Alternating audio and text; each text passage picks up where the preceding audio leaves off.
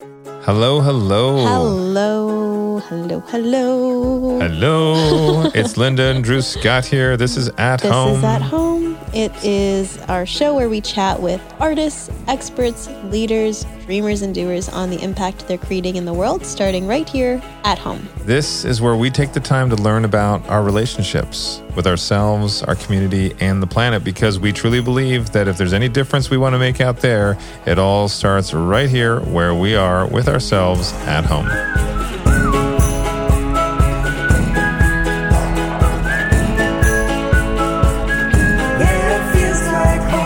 This has been quite the week of celebration for Linda. Oh, I am pooped and rejuvenated, repupinated. even though she hasn't actually pooped in two days. But that's beside the point. No, I finally went. Oh, I did good. some squats. TMI, but That we, is we like to share. TMI. Thanks, Drew. We had- wasn't going to get into that, but yes, I have had an amazing week of birthday celebrations, and I feel so loved and relaxed, and just so thankful. Why don't you just tell everybody all the lovely things Oh my did? goodness, this that's going to be the whole episode. But okay, I'll try to be quick. Okay, so it all started a couple days before my birthday. It started early. Um, Drew said that he was going to take me out on a date, and he told me to get dressed up, like. And I was like, well, like how dressed up? Like ball gown? He's like, no, like casual Puglia dressed up. So I was like, Like Puglia, the town where we were married. Yeah, you were gonna say born. Yeah. Um, I was. So I get dressed and then I go to the backyard and everyone is there. The, the family is there. Part of our family is there to surprise me with a backyard Hawaiian themed pizza party. Oh, we had it hula was dancers. amazing. so you call it hula dancers? The kid- Yeah. our nieces and nephew So dressed up with their grass skirts and their the leis and all that, and we're dancing. we had a dance party and uh, I had durian cake. Oh gosh! So And I was the only one, well, plus my sister. Lin- Linda's sister Hannah loves it. So durian, if you don't know, it's a spiky fruit that smells like garbage. Uh, it is. I'm so offended, but it's true. It's true. It is tasty, but it smells like like garbage. Oh, so you do like it? I don't mind it. It's just I don't like the smell. I think we can get tasty things without the smell. Yeah, but it's so different. It's so unique. Anyway, So- it was a durian cake that was in the shape of durian. So and I after loved it. after Linda's little uh, pizza party, Hawaiian themed, uh, then I took her away for two nights just to a Yeah. Mm-hmm. cabin in the woods, just completely remote. Literally, all we could hear outside were the birds chirping and me heavy breathing. It was so nice just to have no plans other than sit outside under trees. And I soaked my feet in the tub and I doodled and painted and journaled. And for me, I think it's it was the perfect way for us to get in touch with the Earth on Earth Day. on Earth Day. It was so beautiful. Thank you. You're welcome. And then Drew's like, okay, wrap this up. But it's not my fault. When we got home from our little getaway, um, Drew's like, okay, as soon as we get home, you only have time to pee and change. And I'm like, can I poop? And he's like, no, you don't have time to poop. And he's like, okay, if you really need to poop, you can poop. But obviously, now that I know I'm rushed, I couldn't go. So I changed. He said, put on something flowery and I'll match you. So he takes me around to the backyard again.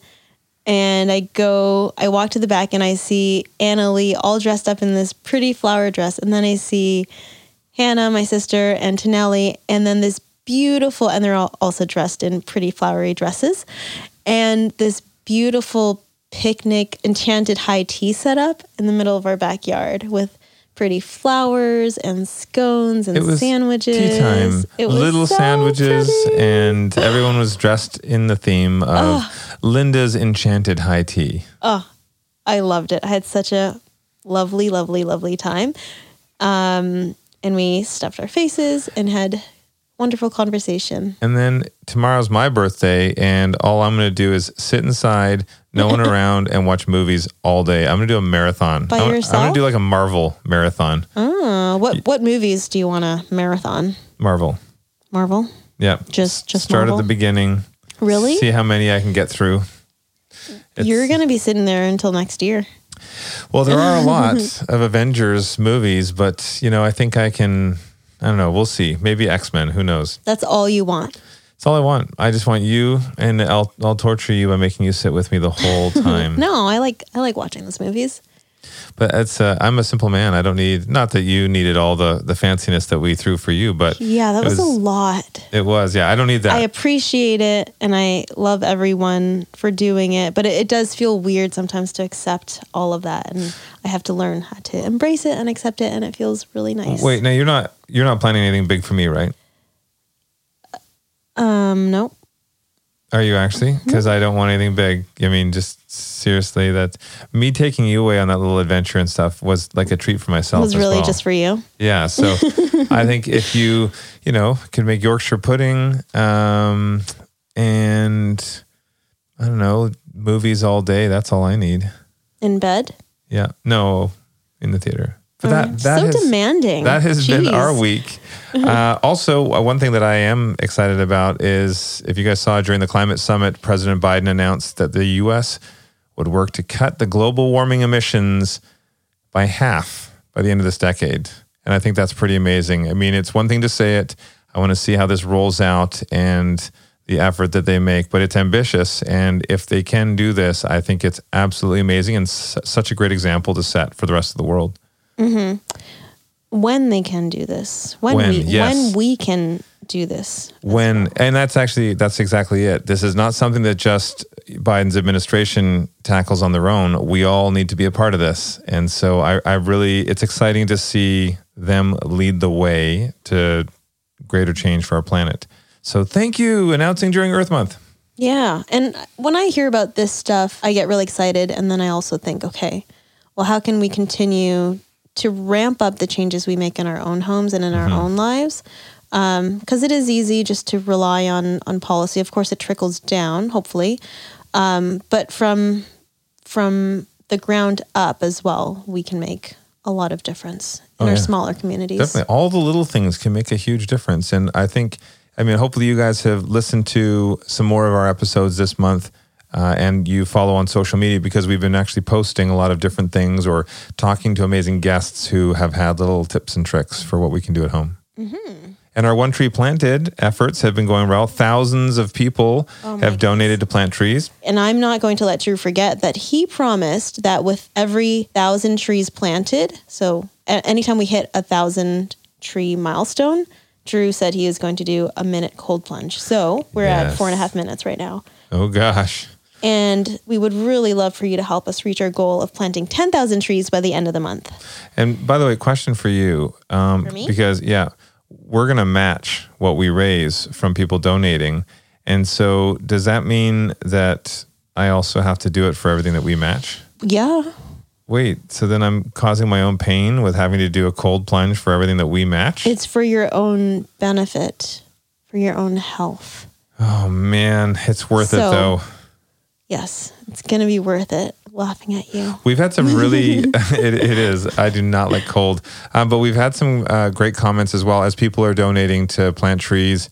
They're leaving little messages for us. So thank you to everyone who has left a message. Yes, Brad, Andrea, Jacqueline, Cherie, JD, Annalie, Nicole, Sandy. There were so many of you, and we're so excited. So Tui said, My eight year old wanted to plant trees in his grandparents' home country, Vietnam, for Earth Day. Happy birthday. Thank you so much. That's super cool. Linnell said, Happy trees make for happy bees. So happy bee day. Cute. I, I do love it. So thank you to everyone for being a part of what we're trying to do here. We are one big community. Our planet is one big community, and we're here to support each other. And so, as a reminder, we'll have this in the show notes. But one dollar donated is equal to one tree, and we're working with one tree planted. And if you checked out my Instagram live this past week with Diana, she's a canopy director at One Tree Planted. It was great to hear some of her insight from their side of things and where they hmm. plant. So help us plant trees, even if it's not with this fundraiser with One Tree Planted. If it's in your backyard, amazing. Absolutely amazing. This month on At Home Podcast, we've been focusing our conversations on our planet. We've partnered with the amazing organization EMA. And for over 30 years, the Environmental Media Association has been a source of education and entertainment, providing a unified voice for the planet. And EMA Talks is a conversation program that was born out of the need to highlight voices of scientists, doctors, innovators, and simply remarkable people doing important work to help sustain our planet and its people. You can watch all of our EMA Talks at home on green4ema.org. So that's the number four, green4ema.org and on both EMA and At Home social channels. Mm-hmm. And today's chat is all about the connection between ocean health and human health. This week, we are beyond excited and honored to be having a conversation with fellow EMA board members and close friends Ashlan and Philippe Cousteau about their amazing foundation, EarthEcho International. EarthEcho is a nonprofit that works to inspire youth all over the world to act now for the future of our planet. Most recently, Ashlan wrote Oceans for Dummies, a fun and easy to understand book explaining the entire ocean, the ecosystems, history, climate, currents, species, and more, published February of 2021.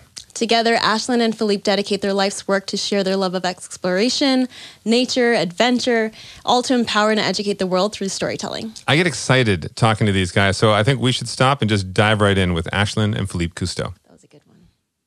Dive. I didn't even notice I did that. Dive.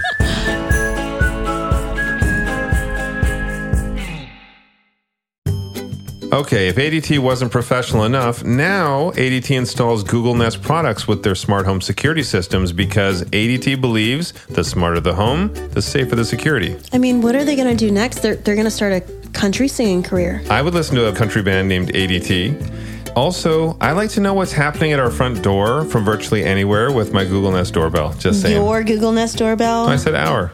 He said my. Everybody check that. Yeah. All right. Well, I like to control my ADT smart devices like my lights, my locks.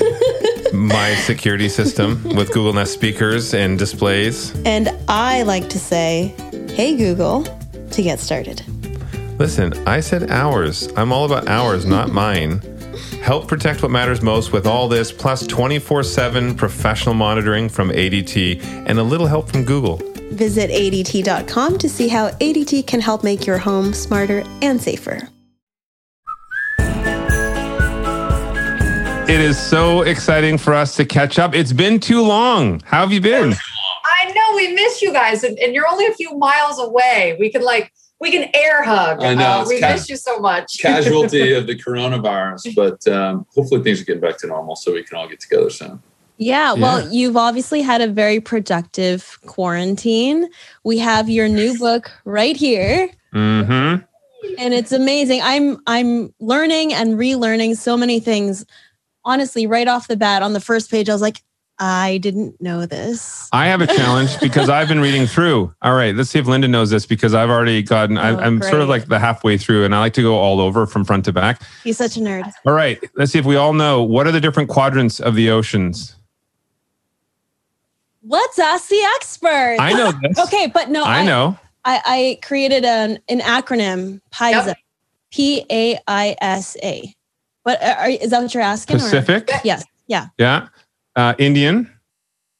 I'm not going to do it in the PAISA format. Okay. Arctic, Southern, and Atlantic. Atlantic. Yep. Bravo. There you go. Bravo. Do I pass? Am I official? Do I get a sticker or something? Uh, we're we'll send you your certificate. There's a there's a tattoo. It's an entire back tattoo from shoulder. Perfect. I have a dolphin on the lower half, so it's also very uh, oceany. Ocean. So it'll fill right in. It'll, it'll, it'll, it'll be perfect. But it's true. Like that's that was one of those things where there so many people just assume that our our globe is made up of different oceans.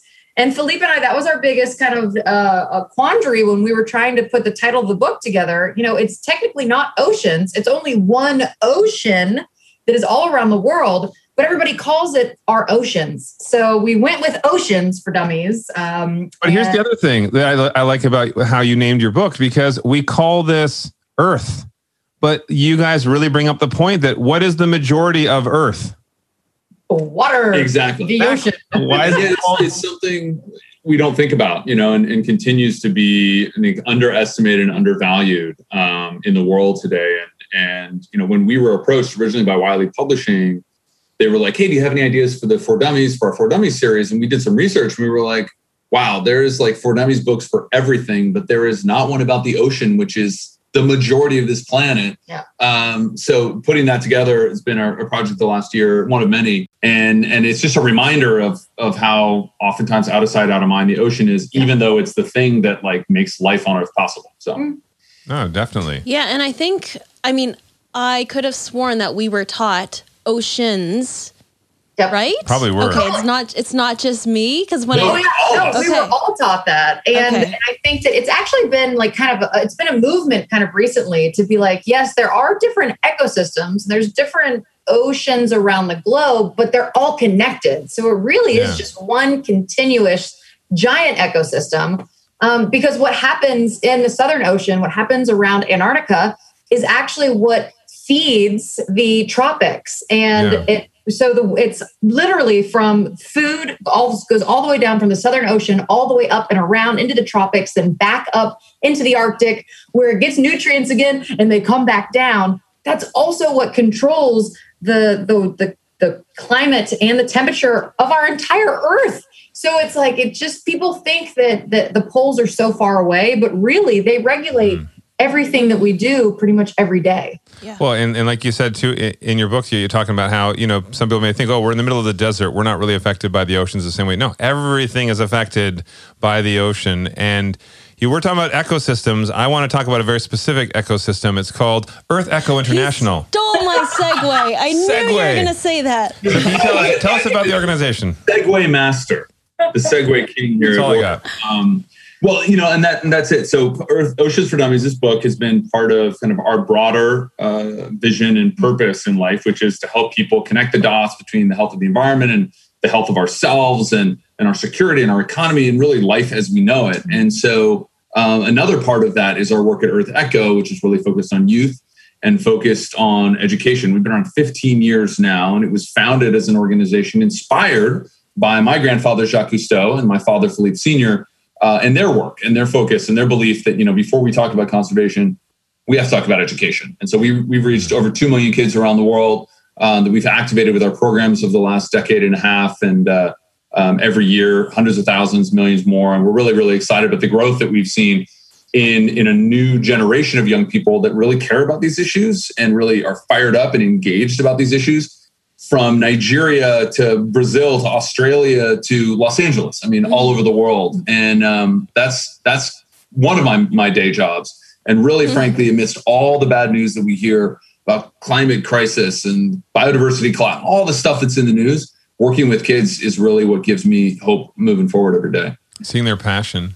Yeah, and I, I think that gives the whole world, um, you know, m- motivation to do better and do better now. Because when you have these kids telling us adults what to do, it's like, wow, we got to get our act together. Like we have kids saying, like, this is our future, and we all need to work together now. Like it's it's in everyone's hands. And Yeah. I love the way you talk about um, education preceding conservation.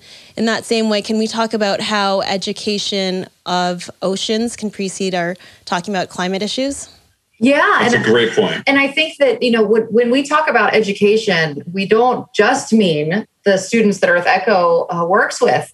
We're also talking about uh, people in, in their 20s, 30s, 40s, 50s, 60s, 70s, 80s, because, you know, ocean literacy as a whole um, is lacking uh, in the United States and it's lacking all around the globe. Um, I remember, you know, I took AP biology in high school and we didn't talk about the ocean at all. Um, and so it's just one of those things where the ocean is just kind of always second fiddle to everything else, but really it is the most powerful and and one of the best solutions that we have to these huge crises that, that we're facing. Well, to your point, Linda, when, like, like for example, the climate crisis, climate change, it's an ocean problem. There was a recent survey that uh, Pew Charitable Trust did around the world, asking world leaders to rank the issues that they that they think are most important. Climate change tended to be towards the top, Mhm. ocean conservation, ocean health towards the bottom, Hmm. and that's the disconnect that we're struggling with Mhm. because it's the oceans, as Ashlan explained earlier, the poles, for example, that drive that interchange of warm and, and, and cold energy throughout the planet that drives our climate, which thus drives our weather, which Right. means crops and rainfall, food, uh, you know, and all of these different things that we take for granted and maybe don't connect the dots with, with, with, with the ocean every day, Mhm. but do have but are related to the ocean and, and the fisheries that feeds so many billions of people every year, and the economic value of the ocean that is in the trillions uh, for the global economy every year. And and so um, fundamentally, when we don't understand the ocean and how the ocean works, we are we're lacking in enough enough appreciation for thus the solutions and what we need to do to solve these big problems like climate change. We need to solve ocean problems in order to solve all these other problems. Yeah, as as carbon continues to be such a huge issue from all the fossil fuels that we're burning, you know, our, our ocean is our largest carbon sink. It has absorbed over half of all of the carbon emissions that we put into the into our atmosphere.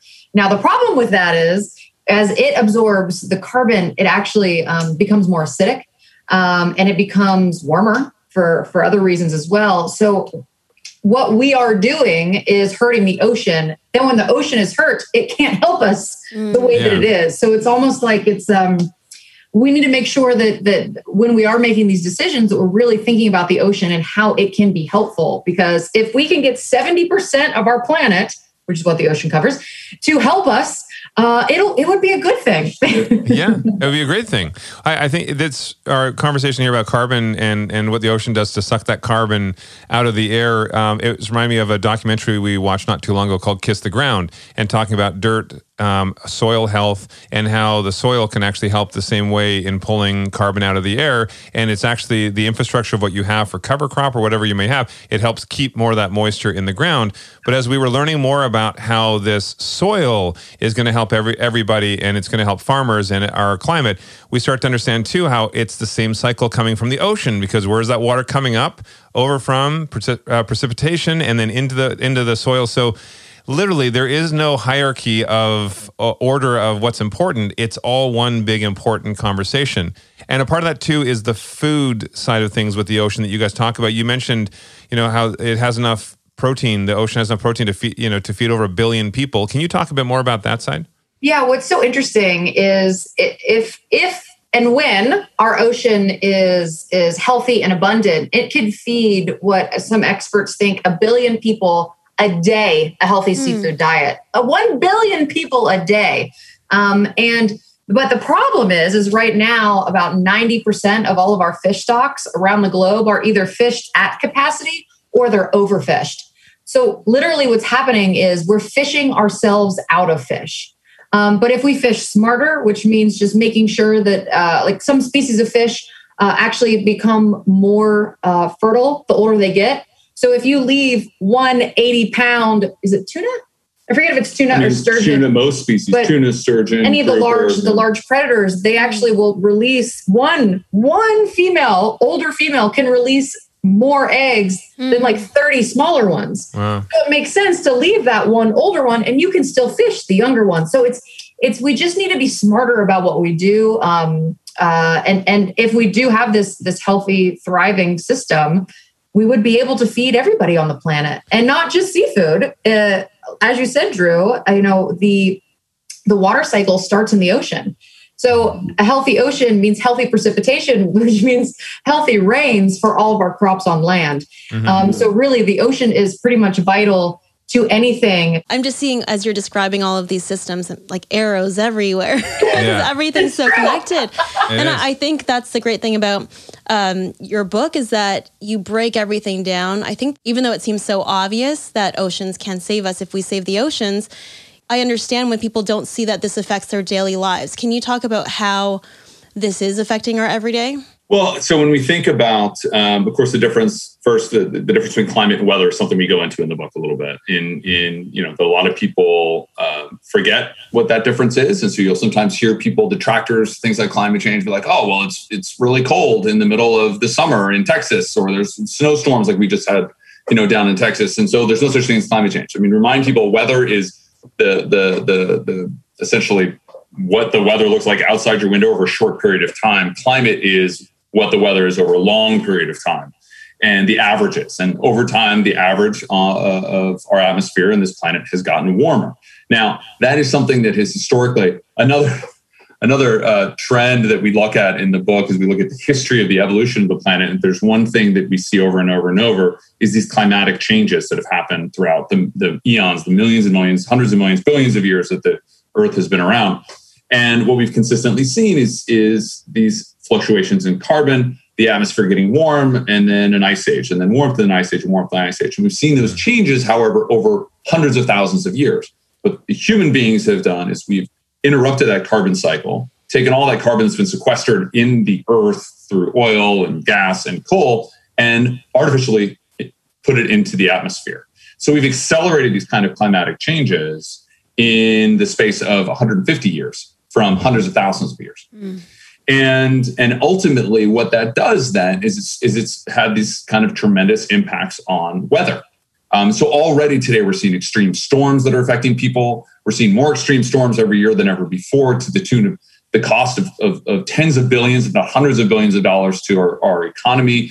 Uh, suffer countless, you know, lives lost, suffering. We're seeing freak storms because as our jet streams and those large scale global climatic um, phenomena are changing because again the ocean is getting warmer and its ability to transport heat and cold around the world is changing we're seeing things like jet streams change. So we're seeing these big polar vortexes where all of a sudden you're having this really cold weather come down into New England or into a place like Texas, which was just mm-hmm. so devastating for so many people. And so those are that's just one example of the kinds of immediate impacts. We're seeing bigger or more powerful monsoons in some places and weaker yeah. monsoons in others. And so we're seeing already agricultural shifts in crops. We're seeing mass migrations of people in places like Africa and Southeast Asia driven by this today. And thus conflict that's starting to happen. And so connecting the dots, as you said, there's all these little arrows that go out on all over the place. When we start thinking and why we wanted to talk about the ocean today as a topic was really because this is something that that doesn't get enough attention. Um, either here in the entertainment space, you know, in, in, in Los Angeles, or, or, really around the world at the at the conversations at the highest levels. Um, people recognizing that when we talk about ocean health, we're talking about our health, we're talking about human health, we're talking about our weather and our food and all of these other things that are affecting us already today, every single day.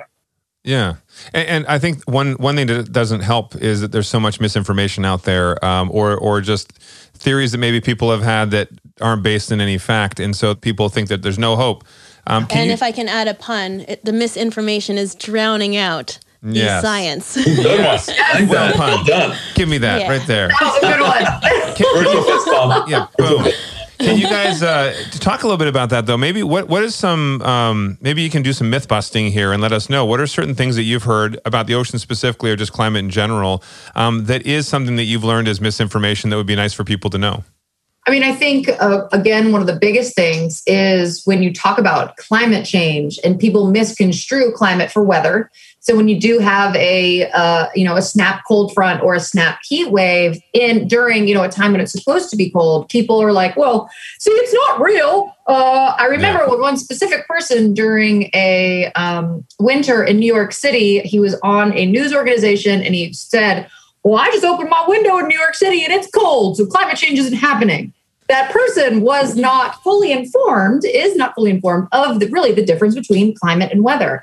And there, the science, I mean, we have been looking at the uh, the temperature of our planet and the temperature of our ocean. We have been going back for hundreds of years, and you can't dispute the temperature readings from all around the globe. They are steadily increasing, and even even more thousands of years through core samples of coral reefs and That's ice. True. Right. You know, and ice uh, and glacial uh, um, core samples that go back thousands of years, looking at you know carbon sequ- carbon density mm. in the atmosphere temperature things like that you know, tree rings also you can use to like mm. track uh, climate history yeah. going back thousands of years and so um, all of that indisputably demonstrates that the earth is getting warmer mm. at an accelerated rate far more so than at any time in our history and uh, the consequences of that are, are, are significant but then again, it, you can get tripped up on some things. For instance, um, when people think that um, when ice sheets break off, they think that that is going to contribute to sea level rise. Well, interestingly,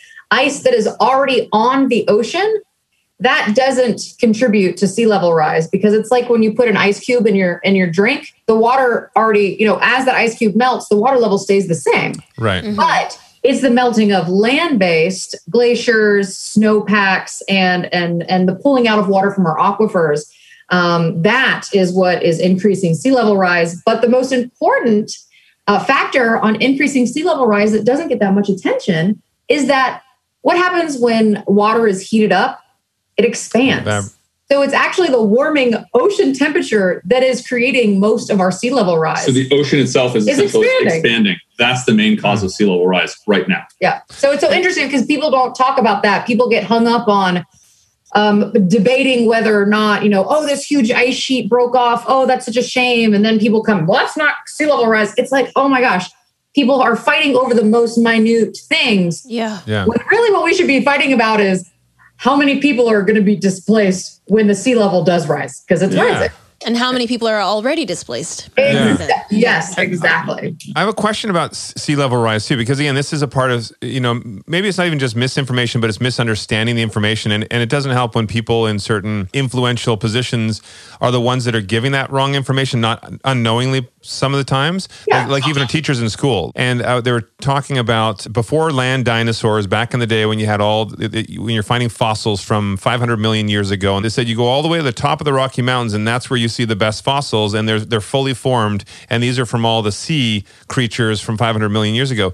Is that meaning because we've actually had massive water loss, or is it just because of mountains growing over billions, uh, over hundreds of millions of years that the, it's pushed out of the water? Because I was always in the impression that with climate change, we're getting more and more loss of water. So, um, in fact, a couple different things, a combination of different things. I'll Uh, do I'll do the movement. yeah. Uh, You're like Linda and me. We'll do this. Yes. No, no, the movement of the continent. Yes. Okay. So, so in in one factor is that during periods of, of very warm spells in our atmosphere, uh, when Antarctica was a continent, it wasn't even covered in ice. I mean, it is a continent, but when it was not covered in ice, it was dry land. When we didn't really have nearly the glacial maneuvers and glacial mass that we have today, the ocean was a lot higher. Uh, and so there were inland seas in places like Colorado, in the middle of you know Wyoming. There were these Right. vast inland seas that because uh, uh, uh, because the water was higher, these long flat plains that even today are only a few feet above sea level were under several hundred feet of ocean. Mm. And so areas that are dry now um, have fossils from when they were covered in shallow seas. But Mm. another reason that you might find them at the top of a mountain Well, and because really, the, we've always had the same amount of water on the planet. Um, once it was fully formed, it's always kind of been the same amount of water. It just either was in precipitation, it was either frozen, it was in humidity, or things like that. But also, you know, our continents keep moving. I mean, still today, the continents are moving. So everybody uh, probably knows Pangea as like the best, super coolest uh, supercontinent. But actually, there's been a few times that all the continents have come together and left, and we're actually moving towards another supercontinent right now. Uh, I think Amasia was. I think Amasia is one word. Amasia So is because- like the, the new name they want to they want to do it. because essentially tectonic plates the plates just, just- keep going back and forth like Mhm. this right so the atlantic ocean is growing the pacific ocean right now is shrinking Mhm. um, and over time north america will connect with asia and create this massive continent and then it'll split apart and spread it you know again so yeah None of us will be here, obviously, it's but not something any of us have to I will. I don't plan on leaving because I, I want to witness this in person. I am not leaving It'll until calm down. There's no like new beachfront property being created. No new. it's, it- like our, our continents move at the rate of our fingernails growing, which I always just think is fascinating. Like That is- Your that is. nails grow very fast. Unzipping. My And- nails grow crazy fast. Yeah, that, that that's amazing to me though, and that's why. So that's very interesting because I remember them telling me that there was the the ocean came right through the middle up th- from Colorado up into Alberta, Yes. and they showed me on a, on a map that it would this would have all been ocean, and here are the wetlands, and that's why we have a lot of dinosaurs just outside of um, Calgary. There's a place where we go to the to see dinosaurs, Yeah. the That's Toronto right. Museum. Yeah, so that that makes more sense to me now. But and, and well, and also I should add that as the, the the continents are colliding, you'll have you know the pushing up mountains. So you'll have something that was a seafloor Yeah, that's true. over a couple million years could get pushed up, get and then you pushed have a seashell at the top of your mountain, and they're like that doesn't make sense. How but does that? geologically speaking, it, it makes sense.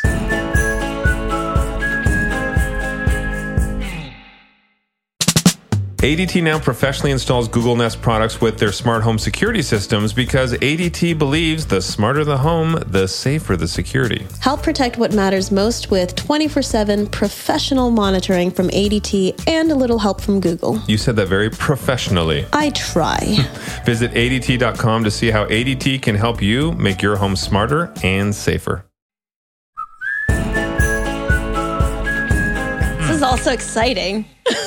Yeah, we want to make. fun. Like It that was the funnest part about about writing. Uh, was just sitting. Literally, I, I I wrote most of the book from the corner of the, the our bedroom, and just sitting and and like really like diving into some of these facts is just fascinating. Uh, how how our planet works. I mean, it really Mhm. is truly. It's so you can't make it up. It's so cool. Like it's Gi- just give us give us more of these facts. I'd like you just nice and easy. Lay out some of the most cool, um, jaw dropping facts. Uh, let's see here. Okay, so salt water does not kill germs. A lot of people think, or they were probably told by their mothers, like I think I was, that if you have a cut, you should get in the ocean because it'll clean it.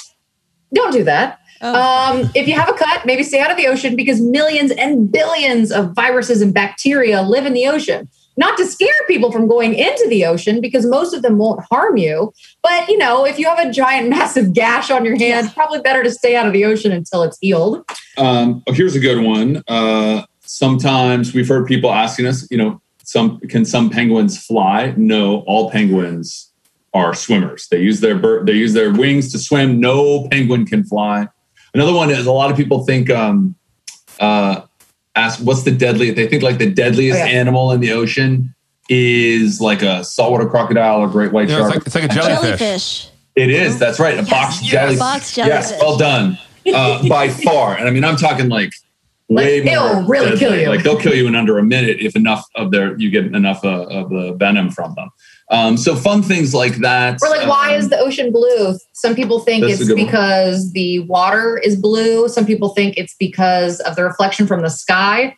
But that's not true. Water has no color to it, it's clear. Um, but what happens is uh, water absorbs the different wavelengths of light. Mm. And one of the first things to go is red. So it leaves the blues. So our eyes see Mm. the blue, which I've always thought is so cool. But Yeah, that's why, something. so when you go diving, uh, old school scuba divers used to just before like depth gauges back in the day, like really early scuba diving, like Philippe's grandfather's time, they would just wear a red ribbon around their wrist. And when the ribbon turned dark purple to black, they knew they were at about 60, to 80 feet. feet, 100 feet. Oh, wow. Uh, crazy. because yeah, the l- red red light spectrum goes first, and then the last one that I really like, which is always fun to remember when you're out swimming in the ocean. A lot of people think that salt water is just salty water. It is not. So I always think about that when I'm in the water and I, you know, you get a mouthful of salt water. I'm like, ooh, what's all this stuff? That's I just think Oh. of the millions of creatures and That little I've amoebas swallowed? floating around. No, that have been peeing in the ocean the whole time, and I just and Yeah. Swallowed. oh, you were swimming in like some massive amounts of amoeba and whale pee all the time. it's true, but that's cool. yeah, you know, listen, you know, hasn't It hurt is a what it sense. is. so it's uh, I I do remember though time of the ocean uh, color. I, we I worked in Banff um, up up in the Rockies. Uh, when I when I was out of high school, it's beautiful up there. But we would have tourists that would come and they know nothing about the mountains or nature and whatnot. And they would ask us. We had this several times where they say, "So how often do you paint the bottom of the lakes blue?" Because it's it's blue like we've never seen before. And you told them every and other I said, month? Yeah, it's every it's once once a season. But At least. yeah, they thought we would drain the lakes and then paint them blue and then fill them back up. Or they say, you know, the, the wild animals like the, the elk, they're like, um, do you bring them in every night to pen them and then you let them out in the evenings? So it's it's just funny. And these these are you know people from big cities and whatnot, and you'd think that they would have that common sense, but people don't have common sense about the planet.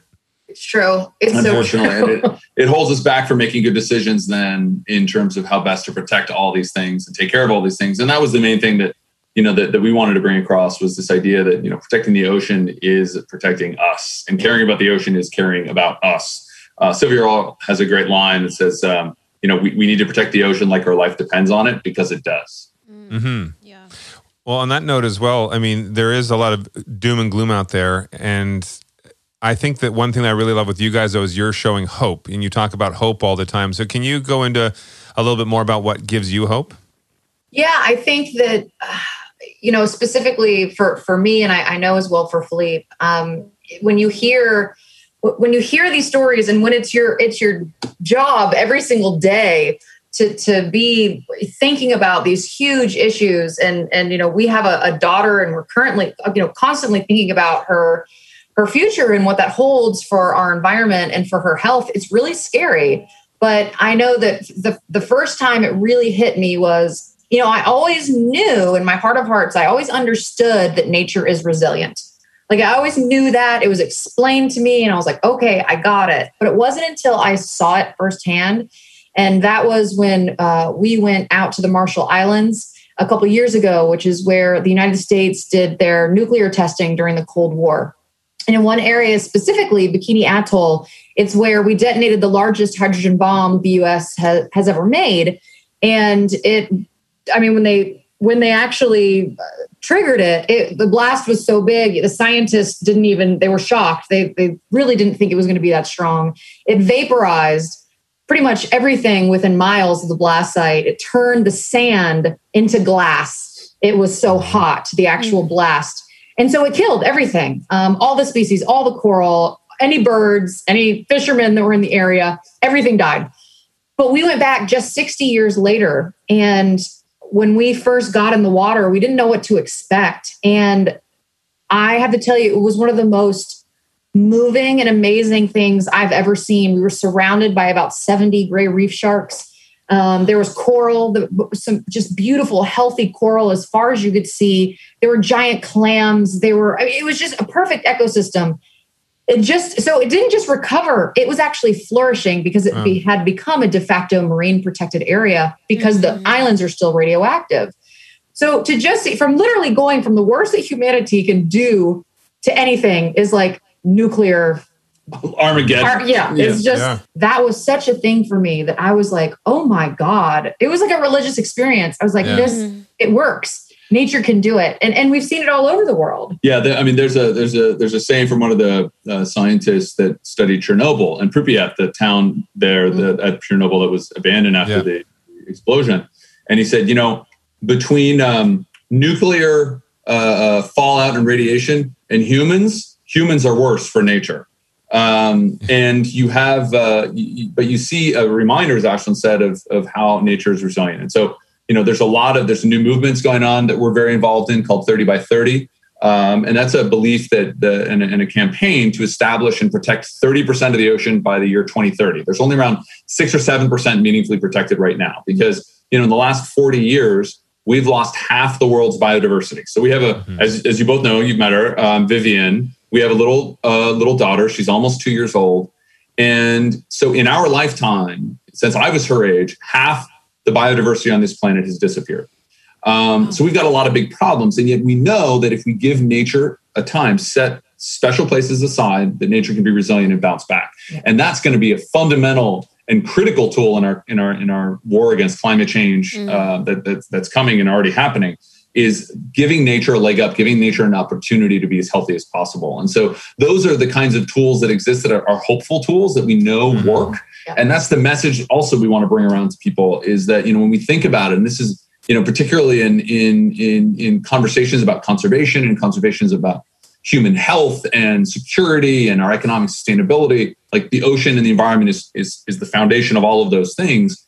So despite all the bad news out there, when we act in certain ways and we leverage some of these types of tools, we can support really good outcomes for the environment and thus for ourselves. Mm-hmm. Um, and we can feed more people. We can have cleaner and healthier air. I mean, I think the coronavirus is a great example, right? We were looking here in Los Angeles at like the cleanest air in 50 years because people weren't driving gas guzzling machines all over in the, the ocean. Place. You could see it in the ocean. You yeah. could see, I mean, see clearly. I remember one day we were up um, hiking and I looked out and I saw this plane taking off and landing. I was like, that's not LAX though. I mean, we could see planes taking off mm. and landing in Orange County from LA. And it's amazing. Like you don't think about what the impact, and it's shown how many millions of people have been proven a year die from air pollution, die from you know the water pollution issues we have all over this country, not to mention around the world. And so all of these things are connected. But if we give nature a chance, it can recover and that's a hopeful message well and there's a, that reminded me of another little fun fact that that i didn't really know until i thought about it and put it into context um, if the ocean was a country um, its GDP, the, the the amount of money it would make every year, would make it the seventh largest in the world. So technically, when you hear of the G7 summit with the seven largest, you know, countries or the, the countries with the seven Yeah. highest GDPs, the ocean should be the last one at the table. I think it knocks out Brazil. So sorry, Brazil. But like that's how much, you know, that is how important our ocean is, even if you just want to look at it from a financial standpoint. Um, and, and a healthy ocean means that it would make more money, that it would generate more money, it would provide more jobs, provide more food. So it's like even the cool thing about the ocean is even if you don't care about the environmental impact, ugh, which would hurt my heart, but even if you don't, uh, you can still look at it from a monetary perspective. You can look at it from a Mhm. safety perspective, and you can look at it from a food perspective. So it's like really the, the ocean does everything for us, and and we just hope that that more people uh, will will realize that and and want to protect it and use it as an ally. Yeah, yeah, it's in everyone's best interest to to team up and, and save the oceans. Um, so, in addition to supporting organizations like EarthEcho and 30 by 30 campaigns, um, what can we do individually in our own homes um, to start making small changes? You know, right where we are now. Yeah, I think well there you know there's there's two two really big things that we can all do. I think number one is is is look at our own personal carbon footprint. Um, you know, look at the way that that you use transportation and, and the type of transportation that you use. You know, we're lucky that we live in the middle of everything. We have one car. We walk pretty much everywhere. We, I think we've been driving the car maybe like three miles of like a week um, recently. Um, but that too, you know, what uh, we're going to be building a guest house. So what kind of appliances are we going to put in there? What kind of insulation are we going to put in our green house? building, things Yeah. like that. The Which- food that we eat, 40% of the food on earth is wasted. So thinking about what we do with our food, how much food we consume, what we do with that food that we're, you know, not even composting, simple things like that, buying local, buying organic, buying from community farms to help support local economies, um, how we travel, where we go on vacation, the places that we stay. There's a lot of uh, um, this is going to be relevant in the next year because I think we're going to see an explosion of people wanting to get out of their houses. So there's a lot of hotel chains and groups that are really thinking about their carbon footprints and, and doing uh, Mhm. making better choices with that. Um, and also who we vote for, I think is really, really important. We got to vote the ocean, we got to vote the environment. And be it Republican or Democrat, we have to send a message to elected officials that these values should be universal truths of clean air and clean water are non-negotiable. Like we Yeah. can argue about all sorts of different policies, but we need to protect the ocean. We need to protect our air. We need to protect our water for ourselves and for our children. And so, so who you vote for, what you're eating, how you're building, where you're going on vacation. I mean, really all of our You choices that we one. make. And what's that? plastic and plastic. Plastic is another just huge huge totally man-made issue that the ocean is facing. Um, Yeah. we get about 8 million metric tons of new ocean plastic that's entering our ocean every year. That's about uh, one new york city garbage truck every minute just dumping uh, plastic right into the ocean. So it's just as simple as, as just every every time you go to the grocery store and, and whatever product you need just try to see if there's a non-plastic alternative um, no one can be perfect uh, but everybody can be a little better. So that's just you know try not to get takeout as much as possible. Try which i know has been hard for people right now especially with with kids at home but just just try try to do a little better every day and you'll get there. Which- And and do you find from what you've researched too, for example, takeout. Um, I, I've actually found a lot of restaurants are now switching over to compostable, or they're using different materials like bamboo uh, or whatnot instead of plastics. What do you find for uh, for practices in that sense? Or we had a refillery, uh, refillery LA has come and they've filled us up, so we didn't have to do one use plastic toss out. We keep our jars, and then they just come and fill us up. we love that and there's there's so many companies now that are that are and usually they're that have been started by younger people because they know this need right there's so many new companies that are out there that or or Blueland that looks at how you how you clean your house. So not only is are the are the bottles you know reusable or non-plastic what's also in the ingredients are non-toxic. Because remember whatever you put down your drains ends up more or less in the ocean. It ends up mm-hmm. in our watershed but also back into the ocean. And as a storyteller, listen, you're both storytellers, we're storytellers. Sharing these kinds of this kind of information around around the, the dinner table, mm-hmm. at your place of work, being an advocate for these kinds of issues in your community. That's another really powerful thing we can do is become storytellers. So think about our own choices, what we're buying. Bono said shopping is politics. Thinking about who we're voting for and becoming storytellers for a better world. Mm-hmm. Yeah, I think everyone can do that. And it's all about having the conversations. I mean, I think we went on for 10 minutes with like cool, fun facts about the oceans that you didn't know. And I think if we continue to have those conversations at the dinner table, who knows what, you know, will become of it when we step outside the door and what uh, how our uh, decisions will be impacted because mm-hmm. of that. Yeah. Well, you, you change, you know, from inspiring somebody by one action that you make, changing one other person's mind to, to make positive change, it's a chain reaction. And I, I think one thing I actually do love with your book too is that, especially the For Dummies series, it makes it approachable for people to learn. Sometimes there are books on the ocean or other important topics that are so overwhelming and, and they're written in a way that is not user friendly. Um, yeah. I love that you really speak to people's heart about this and make it easy to understand. Thank you for saying that because that's exactly the tone we were going for. We want people to be able to sit down and and not feel like a dummy because honestly, everybody's a dummy about something. Mm-hmm. Even if you're a coral expert, you're not going to maybe know everything about shark anatomy. There, it was either like little kids' books or it was books that I would have picked up if I was studying marine biology. So we just yeah. wanted to make it easy to understand, digestible, a little fun um, because- oh, we hear it. We we actually hear the way you speak. We hear it when we're reading this. Like, and even the, the creepy creatures in there, you know. yeah. Oh, yeah. That it made it fun. Thank you so much for taking the time to chat with us. We hope to see you in person soon. And uh, yeah. if you want to send us a pop quiz, by the way, on on the oceans, by all means, yeah. send it. I'm impressed. I'm impressed. You're definitely doing your homework. Um, we'll have to think of something to do it. Yeah. Yep. I think that's the biggest thing for all of us to remember is that the oceans, when people say that we should support our oceans, it's not just talking about the water out there, it's talking about everything because our oceans, our climate, our trees, our dirt, everything is connected. Mm-hmm. Yeah, it's all part of one big ecosystem. Mm-hmm. Anytime we talk to Ashlan and Philippe, we are blown away. I mean, the first 10 seconds, I was schooled. first page of, of this book, I was schooled because I was like, oh, darn, I, I do feel like a dummy.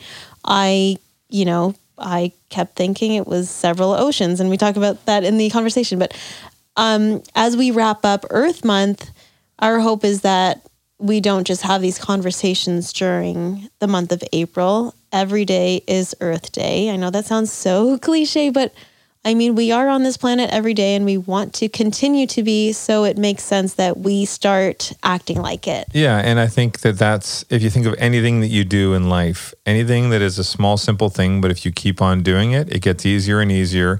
The habit becomes ingrained in you, it's subconscious almost. And so whether it's, you know, a habit of polluting the planet or a habit of moving into something that's not polluting the planet, I think that we can all make a difference. Mm-hmm. We'll Slow link, and steady. We'll link to um, their book, Oceans for Dummies, in our show notes, um, as well as our One Tree Planted fundraiser. Um, help us plant 10,000 trees. Go, go, go. Um, and have an amazing rest of your Earth Month and carry those celebrations to next month. Yeah. And every day. Thank you. Peace out. that was me trying to be really calm and like Earth Month calm. Peace out, everybody. It's so funny as we hear like that loud, a loud motorbike. motorbike by. And a huge thank you to our homies Brandon Angelino, Annalie Bell, Hannah Fan, Courtney Iwanis, Wes Friend, Chris Cobain, Jessica Bryant Harvey, and Nicole Schachter. Our theme music for At Home is by Victoria Shaw and Chad Carlson. And music is composed and produced by Rick Russo. Thank you so much for listening. And if you do enjoy our podcast, be sure to subscribe and rate us. Always rate us. We love you rating and commenting. Yeah, we actually like your feedback and to you. Thank you. Thank you. Love you. Love you.